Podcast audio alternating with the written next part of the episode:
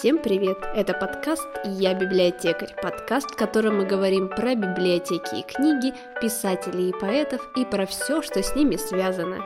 Меня зовут Наташа Шемякина, я работаю библиотекарем.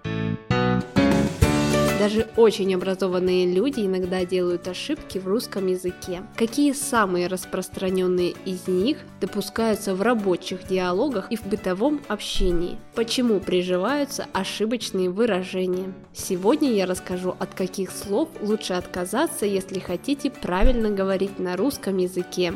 Доброго времени суток! Подозреваем, что многие удивятся, услышав здесь такое обращение.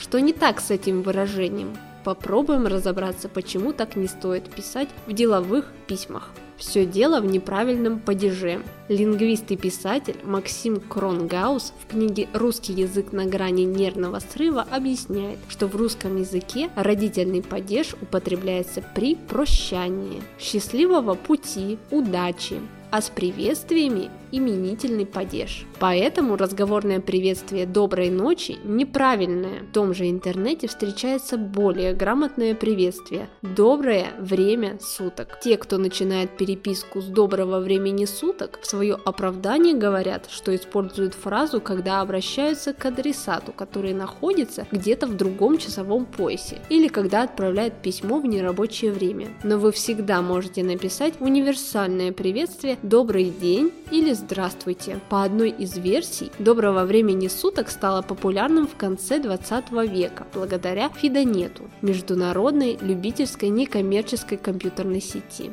В России Фидо появилась в 1990 году, но постепенно всемирная сеть вытеснила бесплатную версию себя, и фидошники, как называют пользователи Фидонета, до сих пор используют доброго времени суток, чтобы определить единомышленников. В правилах русского языка нет запрета на употребление выражения «доброго времени суток», но лучше использовать другие слова приветствия. Если в дружеской переписке оно может быть уместным, то в деловом общении его стоит избегать. Этикет письма предусматривает три возможных начала. Приветственное восклицание «Здравствуй», «Привет», прямое обращение, «Дорогой друг», Милая моя Люсенька, уважаемые коллеги, констатация условий общения, добрый день, добрый вечер, возможно, разумеется, их сочетание. Здравствуйте, уважаемые коллеги! Если вы выбрали третий вариант, обратите внимание, именительный падеж, добрый день.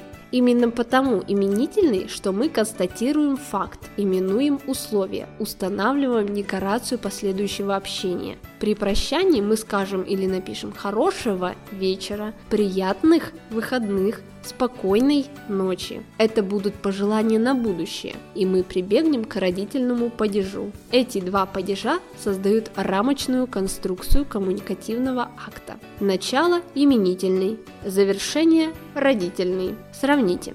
Здравствуй в начале и будь здоров в конце общения. Поменяйте местами и почувствуйте разницу. Кстати, начинать телефонное общение словами «доброй ночи» такая же нелепица. А теперь, во-первых, Сочетание доброго времени суток неграмотно в принципе. Это грубая стилистическая ошибка. Словосочетание «время суток» – канцелярит, термин. Термин не имеет при себе качественного прилагательного. Первоначально это воспринималось как шутка или по крайней мере шутливое, а потому бодрое приветствие. По мере употребления шутливость стерлась, переродившись в некоторую фамильярность, раздражающую многих. В любой аудитории, независимо от возраста, находятся люди, использующие эту формулу, и те, кого она раздражает. Но теперь вы знаете, как говорить и писать правильно.